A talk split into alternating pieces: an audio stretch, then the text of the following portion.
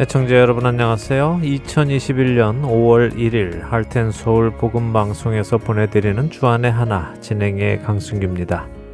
지난 한 주도 다른 이들에게 예수님에 대한 지식만을 전한 것이 아니라 예수님을 삶으로 전하신 여러분 되셨으리라 믿습니다.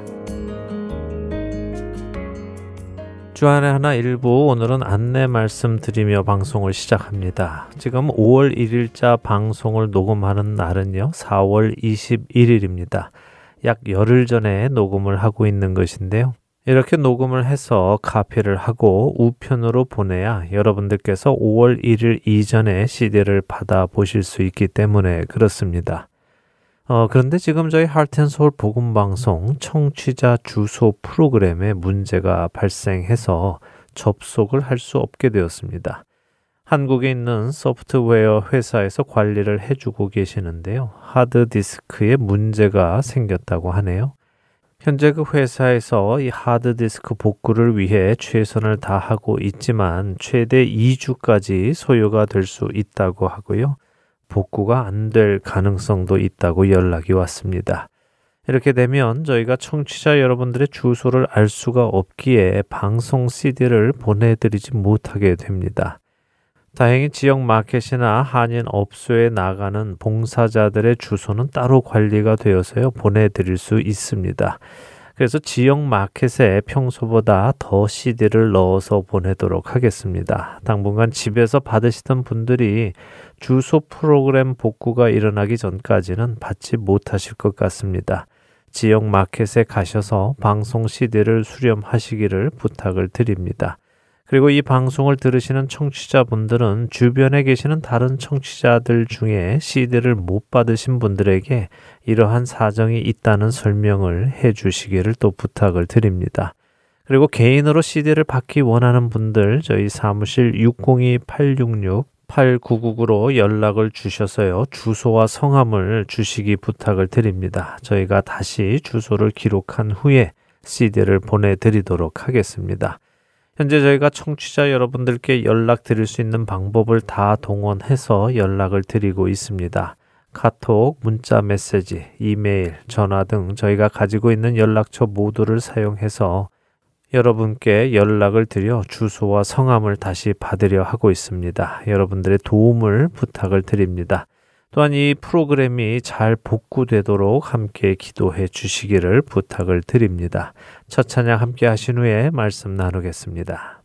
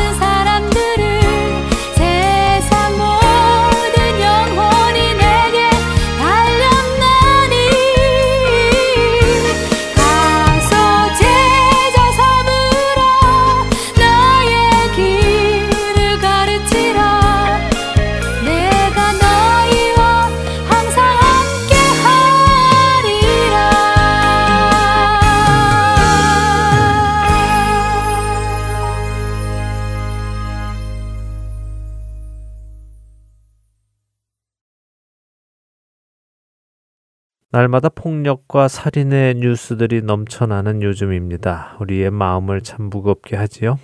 근데 얼마 전 남아프리카 공화국에서 흐뭇한 뉴스 하나가 나와서 사람들의 이목을 끌었는데요. 집 주인이 집을 비운 사이에 척키라는 반려견 한 마리가 뒷마당의 수영장에 빠진 것입니다. 13살이나 된 자그마한 포메라니안 개였는데요. 개 나이로 13살이면 노견이죠. 이 노견이 발을 잘못 디디어 수영장에 빠진 것입니다. 당황한 노견은 헉헉거리며 수영장을 떠다녔습니다. 몇 번이고 수영장 가장자리를 붙들고 올라오려 해보았지만 힘이 없는 탓인지 올라오지 못하고 계속해서 떠다녔습니다. 근데 그때 마침 집에서 키우는 다른 개인 제시가 뛰어왔습니다. 제시는 덩치가 큰 7살짜리 불테리어 종 개였습니다. 제시는 물에 빠진 척키를 보며 지저댔습니다. 주인에게 도움을 요청하는 듯 해보였지요. 그러나 집안에는 아무도 없었기에 누구도 도움을 줄 수는 없었습니다. 제시는 어쩔 줄 모르며 수영장 가장자리를 맴돌다가는 척키가 가까이 오자 입으로 척키를 물어 끌어올리기 시작했습니다. 하지만 그 일은 쉽지 않았습니다. 왜냐하면 척키에게는 물을 만한 목줄이 없었기 때문입니다. 결국 제시는 척키의 귀나 목 옆을 살짝 물어 꺼내려 했지만 많은 힘을 줄 수 없었기 때문에 매번 놓치고 말았죠. 13살짜리 척키는 점점 지쳐갔습니다. 물에 빠진 시간이 30분이 넘어갔기 때문인데요. 그런데도 제시는 포기하지 않았습니다.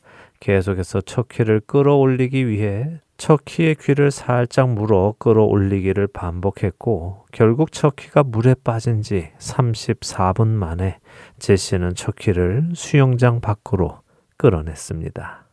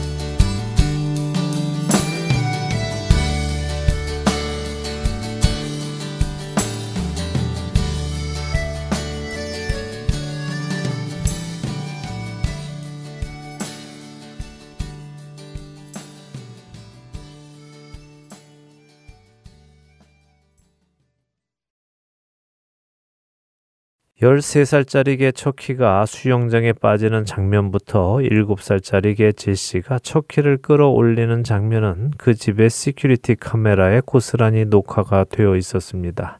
외출을 했다 집에 돌아온 집주인은 척키가 흠뻑 젖어 있는 것을 보고 이상하게 여겨 security 카메라 영상을 확인해 보았더니 그와 같은 일이 있었음을 알게 되었지요. 이 영상을 보고 집주인은 척키를 구한 제시를 향한 사랑이 더욱 깊어졌다고 하는데요. 자신이 사랑하는 노견 척키를 구해 주었기 때문이죠. 이 영상을 보는 저 역시 중간중간 척키가 다시 물에 빠질 때마다 마음이 안타까웠고 결국 척키를 끌어내는 제시를 향해 박수를 쳐주고 싶었습니다. 그리고는 문득 저 자신을 돌아보게 되었습니다. 개도 저렇게 물에 빠진 다른 개를 구해주기 위해 포기하지 않고 최선을 다하는데 과연 나는 영혼의 구원을 위하여 최선을 다하고 있는가? 도움이 필요한 이웃에게 도움의 손길을 내밀고 있는가? 내 몸을 움직여야 하고 힘을 써야 하고 시간을 써야 하기에 외면하거나 못 본 척 하지는 않는가 돌아보게 됩니다. 여러분은 어떠십니까? 여러분 주변에 예수님 없이 죽어가는 영혼들의 구원을 위하여 제시만큼의 노력을 기울이고 계시는지요? 죽어가는 영혼들의 구원을 위하여 우리가 어떤 노력을 기울이고 있는지 우리 하나님 아버지께서는 위에서 다 보고 계실 텐데 천국의 security 카메라에 모두 녹화가 되고 있을 텐데 우리는 그날 무엇이라고 변명할 것인가요? 생각해 보기 원합니다.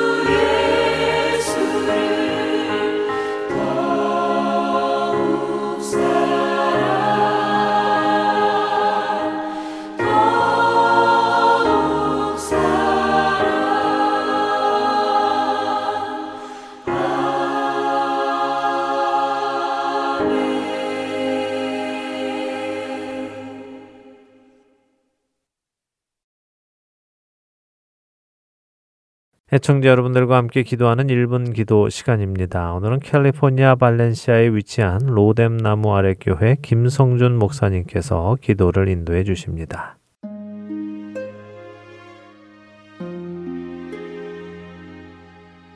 Heart and Seoul 복음 방송 애청자 여러분 안녕하세요. 1분 기도 시간입니다. 저는 캘리포니아 로스앤젤레스 로뎀 나무 아래 교회 김성준 목사입니다. 저는 지난주에 아리조나 피닉스에 위치한 하트앤서울 복음방송국을 방문할 기회가 있었습니다. 긴 사막의 길을 통과하며 아리조나에 도착했는데요. 그 사막 가운데 복음의 꽃이 피어진 방송국을 보며 주님의 은혜를 흠뻑 느낄 수 있었습니다. 방송국을 돌아보며 가는 방마다 여러분의 기도와 후원으로 지어진 이곳임을 실감할 수 있었습니다. 특별히 새로 중축되어진 집회실에 들어서는 순간 하나님께서 주시는 감동을 주체할 수 없었습니다. 하나님께서 사람들을 통해 일하신 그 흔적들을 보며 참 느낄 수 있는 그런 시간이었습니다. 그뿐만 아니라 두 개의 녹음실과 또 도서관, 자원 봉사자들의 공간 모두 주님의 복음 전파를 위해 사용되어지는 실제적인 귀한 영적인 터전이라 생각이 되니 기쁨과 흥분을 참 주체할 수가 없었습니다. 또한 지난 20여 년간 복음 전파를 위해 방송 사역을 위해서 수고하시는 사역자 여러분들과 봉사자 여러분들을 뵐 수 있게 되어 참 반가웠습니다. 오늘은 하텐 서울 복음 방송국과 이곳에서 사역하시는 사역자분들 그리고 봉사자분들을 위해서 기도하는 시간을 갖기를 원합니다. 이곳에서 만들어지는 방송이 전국 각지로 전파로 또는 CD로 전달되어지게 되는데 이곳에서 방송 사역으로 수고하시는 아나운서 사역자분들, 자원봉사자로 섬기시는 분들, 성령 충만하여 하나님의 말씀만을 전하기에 부족함이 없는 사역자들 되게 해달라고 우리 함께 기도하십시다. 또한 이 방송을 청취하는 많은 영혼들이 이 방송을 통하여 예수님께로 돌아오는 놀라운 역사들이 있게 해달라고 기도하시기를 원합니다. 재정적인 은혜도 부어주셔서 사역을 위해 부족함이 없도록 늘 후원자들을 붙여주시고 돕는 손길이 끊이지 않게 되기를 또한 기도해 주시기를 바랍니다. 그러면 다 함께 기도하겠습니다.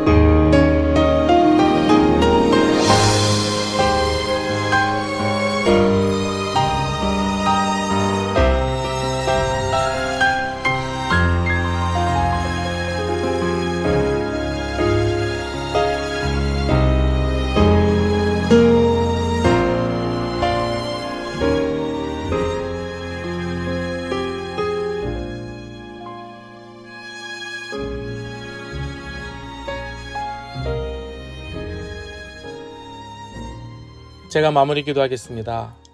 하나님 아버지 감사합니다. 지금으로부터 약 20여 년 전에 아리조나 피닉스 지역에 하트앤 서울 복음 방송을 세우시고 이곳에 사, 역자들을 세우셔서 저들을 통하여 주님의 복음의 말씀의 사역을 온 미주에 뿌리시고 믿는 자들과 믿지 않는 자들에게 듣게 하시는 사역을 하게 해주셔서 감사를 드립니다. 오늘은 저희가 특별히 하트앤서울 복음방송국과 이곳에서 사역하시는 사역자분들 그리고 봉사자분들을 위해서 기도하기를 원합니다. 저들이 성경을 연구하고 함께 말씀을 나눌 때 성령께서 늘 간섭하셔서 조명하여 주셔서 성령께서 하시는 말씀만을 나누게 하시고 이 어두운 시대에 말씀으로 이 세상을 밝히는 귀하고 소중한 사역을 감당하기에 조금도 부족함이 없게 하여 주시옵소서. 사역자들과 봉사자분들 한분 한 분 가운데 성령 충만하게 하시고 이 어려운 코로나 시기에 영적인 건강과 더불어 육적인 건강 또한 충만하게 허락하여 주시옵소서. 그분들의 머리끝부터 발끝까지 예수 그리스도의 거룩한 보혈의 피로 덮어주셔서 어떤 악한 세력도 접근하지 못하도록 인도하시고 붙들어 주시옵소서. 한 영혼이라도 이 복음 방송을 듣고 주님 앞으로 나오는 역사가 있게 하여 주시옵소서. 미국 전역에서 그리고 해외에서 이 하트앤서울 복음방송 제작을 위해 방송 사역으로 그리고 말씀 사역으로 또한 CD 전달자로 수고하시는 많은 자원 봉사자들과 사역자들에게도 동일한 은혜와 복을 허락하여 주시고 저들에게 늘 성령 충만으로 인도하여 주시옵소서. 앞으로 더 많은 봉사자들과 물질과 기도의 후원자들이 나오게 하여 주시옵소서. 이 방송을 통하여 청취자들이 주님의 말씀을 들을 때 저희 안에 진정한 회개가 일어나게 하시고 하나님을 향하여 마음껏 달려갈 수 있는 능력을 허락하시고 그리고 주님과 함께 동행하는 소망이 부풀게 하여 주시옵소서. 하나님 이곳에서 사역하시는 사역자분들과 봉사자분들에게 주신 수많은 재능과 은사와 물질과 능력들이 있습니다. 이 능력들을 가지고 무엇을 하며 살아야 할지 주님께서 주신 비전과 소명이 있사오니 하나님 끝까지 주님 주시는 날 마지막 호흡이 끊어지는 그날까지 주님과 동행하며 이 일들을 감당하게 하여 주시옵소서. 감사드리며 예수님의 거룩하신 이름으로 기도드리옵나이다. 아멘.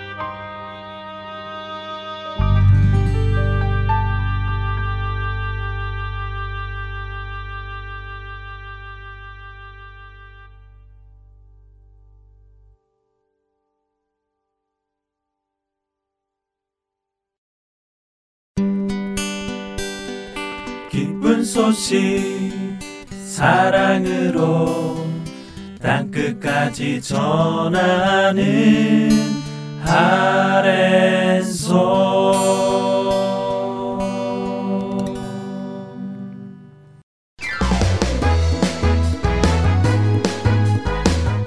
할테인 서울 복음방송과 카카오톡 친구 되는 법.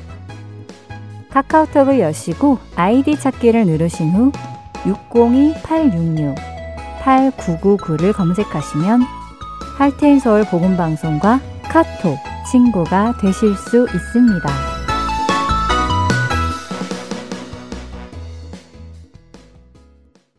여러분과 함께 누가 복음을 공부하는 시간입니다. 누가의 복음으로 이어드립니다.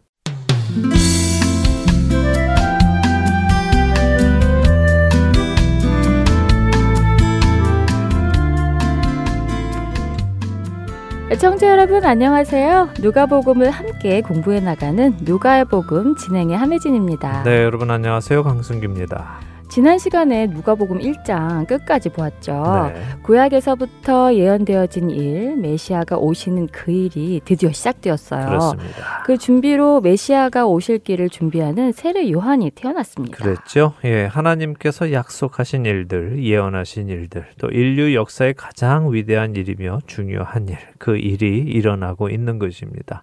사실 인간의 관점에서는 역사 속에 위대한 일이 셀 수 없이 많이 있죠. 그러나 하나님의 관점에서는 하나님의 아들이 사람의 몸을 입고 이 땅에 오셔서 죄인들에게 천국 복음을 전하시고 그들의 죄를 대신하여 십자가에서 죽으시고 부활하신 일, 그 일이 가장 위대한 일이며 중요한 일이고 멸망으로 가는 인간의 역사를 생명으로 가도록 바꾸신 가장 의미심장한 일입니다. 그 일의 시작이 이렇게 자세히 기록되어 있었죠. 메시아에 앞서 온 세례 요한은 하나님의 타이밍이 될 때까지 빈들에서 준비되고 있음을 지난 시간 끝에 보았습니다. 이제 우리 예수님이 오시는 장면을 보도록 하지요. 누가복음 2장으로 넘어갑니다. 먼저 누가복음 2장 1절에서 7절 읽고 이야기 나누겠습니다. 네, 누가복음 2장 1절부터 읽겠습니다.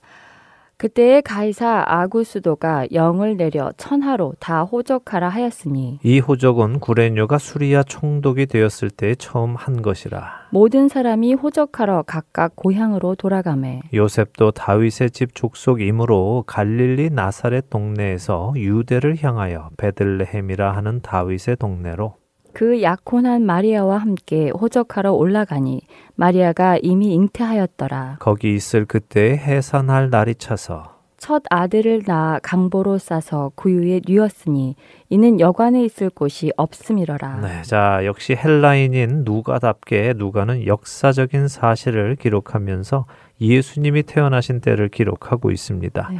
가이사 아구스도는 로마의 황제인데요. 그의 본명은 가이우스 옥타비우스라고 알려져 있습니다. 음, 이 사람은 기원전 27년부터 기원 후 14년까지 로마의 황제로 세상을 다스렸습니다. 기원 전부터 다스려서 기원 후까지 다스렸으니까 딱 예수님이 태어나신 그때를 전후로 다스린 것이네요. 네. 기원 전, 기원 후를 예수님의 탄생을 기준으로 나누니까요. 맞습니다. 세상은 예수님의 탄생을 전후로 기원 전과 기원 후로 나누지요.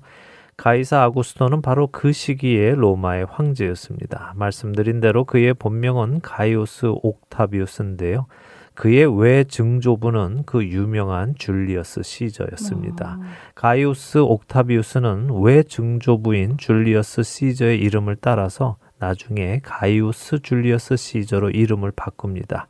그리고는 후에 위대하고 고귀하며 지극히 숭배받는 이라는 의미의 아구스도라는 호칭을 달게 되어서 가이사 아구스도로 불리게 된 것이죠. 실제 역사 속에 존재했던 로마의 황제였군요. 어, 그렇죠. 그리고 이 가이사 아구스도가 자신이 다스리는 모든 나라의 호적, 곧 인구 조사를 실시하라고 명령을 내렸습니다.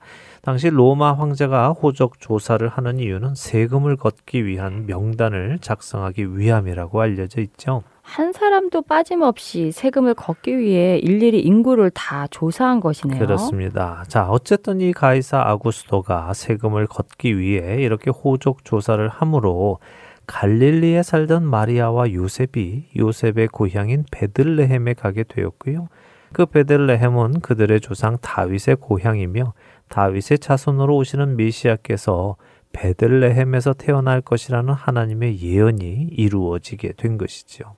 아구스도 황제는 하나님의 예언을 알아서 그것을 이루려고 그런 호적 조사를 한 것은 아닐 텐데 네. 그가 그렇게 호적 조사를 함으로 성경의 예언이 이루어졌다는 게 참 아이러니하네요. 네, 아이러니하지요. 이런 사실을 볼 때 우리는 모든 것을 아시는 하나님을 다시 한번 경험하게 되는 것입니다. 메시아께서 베들레헴에서 태어난다 하는 예언은 잘 아시듯이 미가서 5장 2절에 기록이 되어 있는데요. 한번 읽어 주시겠습니까? 네, 미가서 5장 2절입니다. 베들레헴 에브라다야 너는 유다 족속 중에 작을지라도 이스라엘을 다스릴 자가 내게서 내게로 나올 것이라 그의 근본은 상고에 영원에 있느니라. 네. 자, 이스라엘을 다스릴 자가 베들레헴에서 나올 것이라고 예언하고 계시죠. 네. 미가 선지자는 남유다의 선지자로 이사야 선지자와 비슷한 시기에 활동을 한 선지자입니다. 당연히 다윗보다 후대 사람이죠. 그러니 그가 다윗의 탄생을 예언하는 것이 아니라 오실 메시아를 예언하고 있는 것입니다. 자, 누가복음으로 다시 돌아와서요. 2장 2절에 보니까 누가는 또 자세한 내용을 기록을 했습니다. 그러게요. 구레뇨라는 사람이 수리아에 총독이 되었을 때 있었던 호족도사라고 명시하고 있네요. 네, 그렇습니다. 함혜진 아나운서는 예수님이 태어나신 연도를 알고 계십니까? 예수님께서 태어나신 연도요? 네. 글쎄요. 0년 아닌가요? 아니면 기원 후 1년이던죠. 음. 어, 그러고 보니까 예수님께서 태어나신 해를 잘못 계산했다는 이야기도 들었던 것 같아요. 네, 뭐 대부분 우리는 예수님께서 태어나신 연도를 기점으로 기원 전과 기원 후로 나뉜다고 알고 있습니다. 물론 그 내용은 맞습니다. 원래 그런 의미로 기원 전과 기원 후를 나눈 것이죠. 주후 6세기경 디오니시우스 엑시구스라는 수도사에게 교황 요한 1세가 부활절의 정확한 연대를 계산해내라 이런 명령을 내려서요. 디오니시우스가 계산을 하여 기원 후 연도를 정했습니다. 음, 그리고 그렇게 기원 후 다시 말해 예수님이 오신 후 몇 년이라는 기준을 지켜오다가 훗날의 학자들이 디오니시우스가 계산을 잘못한 것을 알아냈죠. 약 4년 정도를 앞당겨야 했다는 것입니다. 그러면 원래대로 계산하면 올해가 2021년이 아니라 2017년이라는 말이겠네요. 네, 그렇죠. 그런데 그렇다고 해서 그럼 예수님이 태어나신 것이 주전 4년이다라고 말하기는 또 어렵습니다. 왜냐하면 예수님께서 태어나신 때를 추측할 수 있는 성경적 근거는 마태복음과 누가복음에 나오는데요. 네. 마태복음에 보면 예수님께서 태어나셨을 때 헤롯 대왕이 살아 있는 것으로 나오죠. 그렇죠. 헤롯이 자신이 왕인데 동방 박사들이 이스라엘의 왕으로 나시니까 어디 계시냐 하니까 예수님을 잡아 죽이려고 그 지역의 아기들을 모두 잡아 죽이는 끔찍한 만행을 저질렀죠. 맞습니다. 그랬습니다. 그런데 그 헤롯은요, 주전 37년부터 주전 4년까지 이스라엘 지역을 통치하다가 죽었습니다. 이것은 역사적인 기록이죠. 그러니까 예수님은 적어도 주전 4년 전에 태어나신 것입니다. 헤롯이 주전 4년에 죽었으니까요. 거기다가 마태복음 2장 16절은 헤롯이 두 살 아래 아기들을 죽이라고 명령한 사실도 나옵니다. 그것은 예수님의 나이가 적어도 두 살 정도 되었을 때 일어난 일이라는 것을 말해주죠. 그러니까 예수님은 적어도 주전 6년 전에 태어나셨다라는 추측이 성립이 됩니다. 거기에 오늘 우리가 보는 누가복음 2장 2절에 등장하는 구레뇨라는 총독의 역사 기록을 살펴보면 그가 수리아의 총독이 된 것은 주후 6년으로 알려져 있습니다. 주후 6년이요. 마태복음의 기록을 중심으로 보았을 때는 주전 6년 이전에 예수님이 나셨을 것으로 추측되는데 네, 누가복음으로 보면 주후 6년에 나셨다는 것인가요? 그렇죠. 음, 12년의 차이가 있는데 어느 것이 맞는 거죠? 예, 혼란스럽죠? 네. 예, 그런데 1764년에 역사학자가 찾아낸 새로운 기록이 있는데요. 네. 구레뇨 총독이 시리아의 총독이 된 것이 한 번이 아니라 두 번이었다는 음. 기록입니다. 그동안 교회 역사 속에서 구레뇨가 수리아의 총독으로 온 것이 주후 6년으로만 알려져 있었지만 새로 찾은 역사 자료에 보니까 그가 주전 10년에서 주전 7년까지 약 3년간 수리아의 총독으로 있었던 것이 확인이 되었습니다. 그래서 마태복음과 누가복음 두 복음서를 기준으로 그리고 역사 기록을 종합해 보면 예수님은 주전 6년에서 주전 7년 사이에 태어나셨다고 볼 수 있죠. 음. 뭐 어떤 분들은 아이 뭐가 이렇게 복잡해라고 하실 수도 있는데요. 네. 또 이런 숫자에 민감한 분들도 계시기 때문에 시간을 들여서 설명을 드렸습니다. 네. 그러니까 간단히 정리해 보면 예수님께서 탄생하신 연도는 주전 7년에서 6년 사이이다라고 보면 되겠습니다. 자, 계속 보지요. 누가는 이 호적 조사가 실시되자 모든 사람이 자신의 고향으로 돌아가야 함을 기록했습니다. 그리고 요셉 역시 갈릴리를 떠나 베들레헴으로 갈 수밖에 없었던 이유를 설명하지요. 네, 그리고 그곳이 다윗의 동네라고도 설명하고요. 마리아가 임신한 상태인 것도 설명하시네요. 네, 천사 가브리엘의 말대로 마리아가 지극히 높으신 이의 능력으로 잉태한 것입니다. 음. 이렇게 임신을 한 마리아가 요셉과 함께 호적하러 베들레헴에 갔는데 거기 있던 그때 해산할 날이 되었습니다. 음. 놀라운 하나님의 타이밍이죠. 그렇네요. 우연처럼 보여도 우연이 아니에요. 네, 모든 것은 하나님의 시간표 안에서 진행이 됩니다. 네. 자, 7절이 아주 중요한데요. 첫 아들을 낳아 강보로 싸서 구유에 뉘었다고 했습니다. 네. 자, 왜 그랬다고 하죠? 여관에는 있을 곳이 없어서 그랬다고 하시는데요. 그렇습니다. 여관에는 있을 곳이 없어서 그랬다고 하십니다. 여관에는 있을 곳이 없어서 다른 곳에 묵게 되었는데 그곳이 구유라고 되어 있습니다. 네. 자, 우리 대부분은 예수님의 탄생을 생각하면요. 이렇게 나무로 만들어진 마국간에 옆에는 집단들이 이렇게 놓여 있고 여러 동물들이 구유에 누워 있는 예수님을 바라보고 그 곁에는 요셉과 마리아가 있는 장면을 상상합니다. 그렇죠? 그렇죠. 종종 거기에 동방 박사 세 명도 함께 경배하고 있는 모습을 상상하죠. 그렇습니다. 그런데 사실 그런 장면을 상상하는 이유는 우리가 주로 크리스마스 카드에서 그런 그림을 보았기 네. 때문입니다. 또한 우리가 생각하는 마국간이 그렇게 생겼기 때문에 그런 상상을 하는 것이고요. 음. 그러나 이스라엘의 마국간은 그렇게 생기지 않았습니다. 먼저 여기 구유에 뉘었다 할때 구유라는 단어는 헬라어 화트네라는 단어입니다. 근데 이 화트네는 구유라는 단어로도 번역이 되지만 마국간, 외양간으로도 번역이 되는 단어입니다. 같은 누가복음 13장 15절 한번 읽어볼까요? 네, 누가복음 13장 15절입니다. 주께서 대답하여 이르시되 외식하는 자들아 너희가 각각 안식일에 자기의 소나 나귀를 외양간에서 풀어내어 이끌고 가서 물을 먹이지 아니하느냐. 네. 아, 여기 외양간이 고유로 번역된 하트네라는 말씀이군요. 그렇습니다. 저는 사실 여기 누가복음 2장에도 이 단어를 구유라기보다는 마국간 혹은 외양간으로 번역하는 것이 좋다고 생각합니다. 네. 그것이 누가가 말하려는 의도로 보이기 때문이죠. 말씀드린 대로 이스라엘의 마국간은 우리 생각처럼 나무로 지어진 곳이 아닙니다. 음, 그럼 이스라엘의 마국간은 무엇으로 지어졌죠? 네, 무엇으로 지은 것이 아니라요. 옛 이스라엘은 굴을 파서 마국간으로 사용을 했습니다. 음, 굴요? 네. 동굴 말씀이신가요? 그렇죠. 그래서 오래된 그림들은 예수님의 탄생을 나무 마국간에 그리지 않았습니다. 대부분 동굴 안에 뉘어 있는 예수님을 그려 놓았죠. 음. 그리고 실제로 초대교회 당시 사람들은 예수 예수님께서 동굴 안에서 태어나셨다 하는 것을 당연하게 생각했음을 여러 자료들에서 또 알 수 있습니다. 자, 그러면 왜 예수님께서 나무 마구간이 아니라 동굴에서 태어나신 것을 강조할까요? 사실 많은 경우 예수님께서 구유의 누임을 받았다 하는 사실을 가지고 만왕의 왕이신 예수님께서 겸손하게 오셨다. 머리 누이실 곳도 없었다 하고 해석을 합니다. 네. 물론 그런 해석도 좋을 것입니다. 예수님은 겸손하신 분이 사실이고요. 네. 예수님은 머리 누이실 곳도 없었던 것도 사실이기 때문이죠. 그러나 그렇게 해석하고 말면 우리는 아주 중요한 사실을 하나 놓치게 됩니다. 놓치는 그 사실 하나가 뭘까요? 궁금한데요.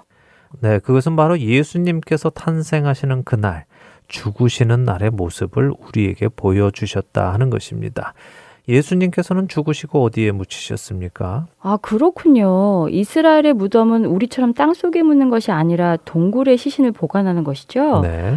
그런데 예수님은 태어나자마자 동굴에 누임을 받았다는 것이네요. 그렇죠. 예수님은 태어나셔서 강보에 쌓여 동굴에 누입니다. 음. 예수님은 죽임당하시고 세마포에 쌓여 동굴에 누임을 받으시죠. 오시는 날부터 그분은 어떤 목적으로 오셨는지를 보여주고 계시는 것입니다. 자, 왜 이런 생각이 가능할까요? 우리가 지금 누가복음 2장 7절까지 읽었죠. 다음 8절에는 밤중에 양떼를 치는 목자에게 천사가 나타나서 메시아의 오심을 알려주는 이야기가 나옵니다. 8절부터 12절을 읽어보죠. 네, 누가복음 8절에서 12절입니다. 한 절씩 읽겠습니다. 그 지역의 목자들이 밤에 밖에서 자기 양떼를 지키더니 주의 사자가 곁에 서고 주의 영광이 그들을 두루 비춤에 크게 무서워하는지라. 천사가 이르되 무서워하지 말라. 보라, 내가 온 백성에게 미칠 큰 기쁨의 좋은 소식을 너희에게 전하노라. 오늘 다윗의 동네에 너희를 위하여 구주가 나셨으니 곧 그리스도 주시니라. 너희가 가서 강보에 쌓여 구유에 누워 있는 아기를 보리니 이것이 너희에게 표적이니라 하더니 네, 자 말씀드린 대로 밤에 양떼를 지키는 목자들에게 천사가 나타났습니다. 하나님의 영광이 그 자리에 임하여 그들을 비추니 그들이 크게 무서워했습니다. 무서워하는 그들에게 천사가 무서워하지 말라라고 말합니다. 왜요? 무서워할 소식을 가지고 온 것이 아니라 온 백성에게 미칠 큰 기쁨의 좋은 소식을 가지고 왔기 때문이라고 네. 하시죠. 여기 좋은 소식이 바로 유앙겔리온, 복음이라는 의미입니다. 자, 그 복음이 무엇입니까? 다윗의 동네에 너희를 위하여 그리스도께서 나신 것 그것이 큰 기쁨의 좋은 소식 복음이라고 하시네요. 맞습니다. 이렇게 복음의 소식을 전한 천사가 12절에 이렇게 말씀하십니다. 너희가 가서 강보에 쌓여 구유에 누워 있는 아기를 볼 것이다. 이것이 너희에게 표적이니라 라고 하시죠. 음. 표적은 사인이라는 말입니다. 사인은 특별해야 합니다. 일반적인 것이 사인이 될 수는 없습니다. 표적이 될 수가 없죠. 천사는 표적을 이야기하며 두 가지가 표적이라고 합니다. 하나는 아기가 강보에 쌓인 것이고 또 하나는 구유에 뉘어 있는 것이죠.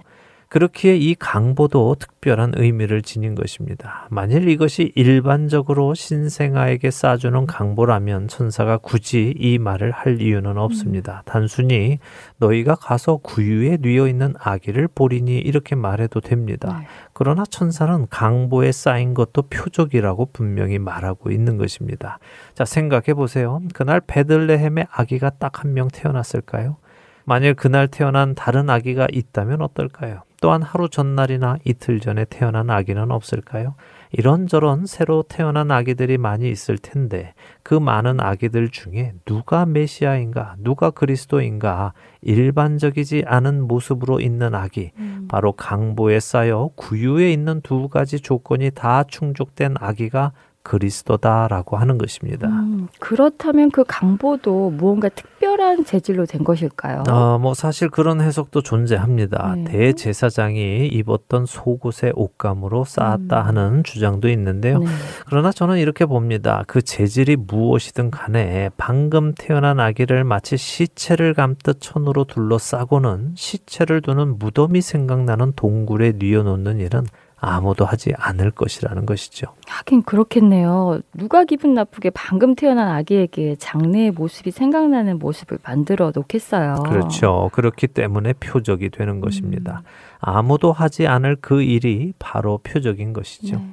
이처럼 예수님은 이 땅에 좋은 소식을 가지고 오시면서 그 좋은 소식이 어떻게 이루어질지를 보여주셨습니다. 그것은 바로 그분이 이렇게 죽으심으로 이루어질 것을 보여주시는 것이죠.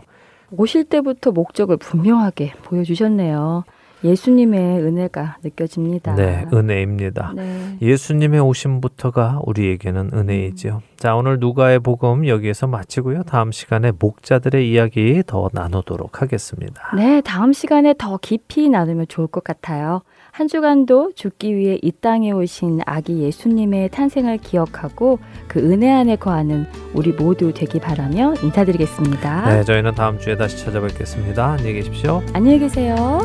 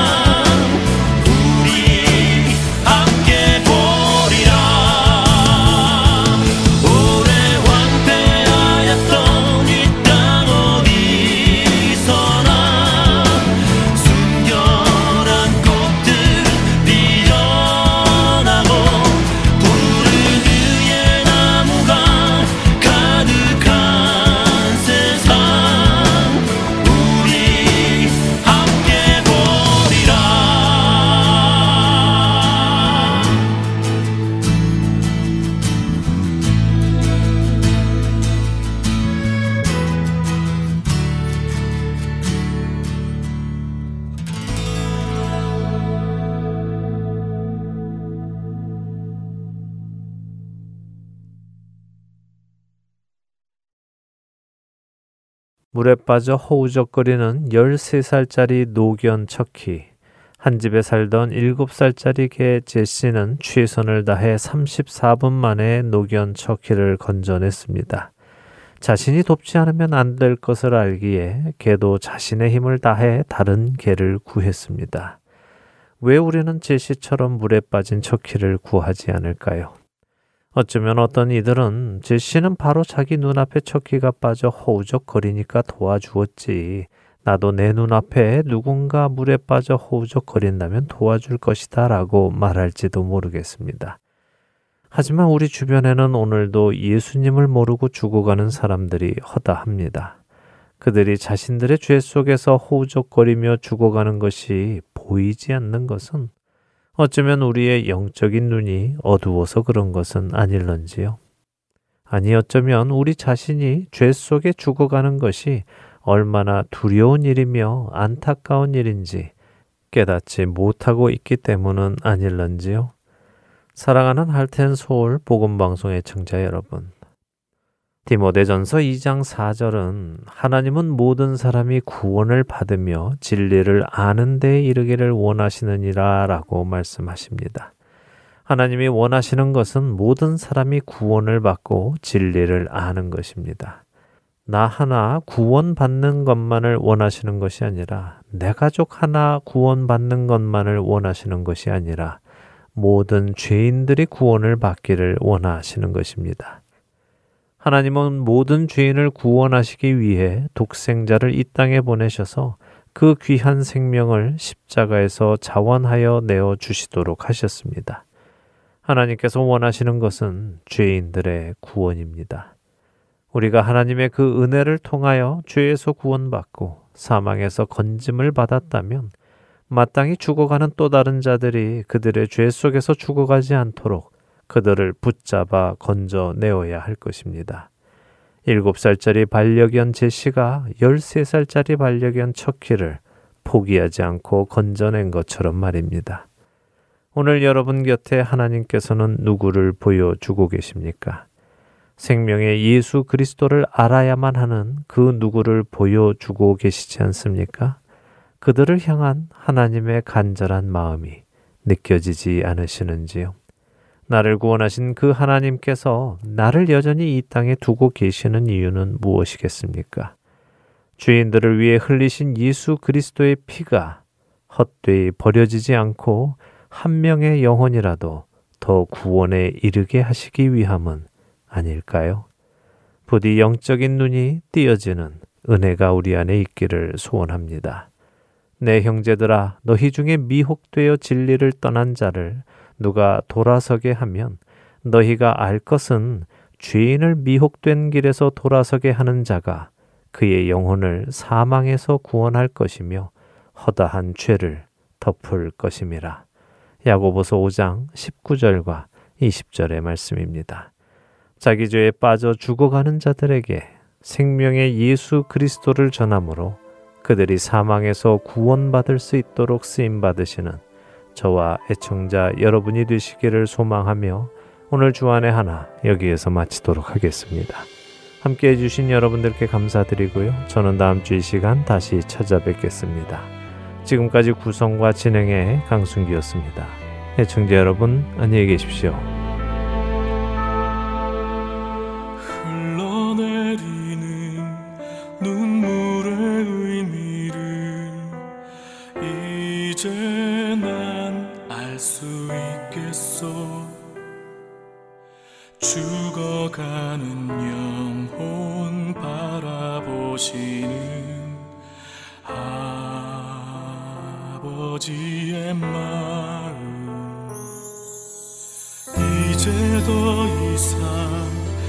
바라볼 수 없어. 그들에게 나 달려가겠소.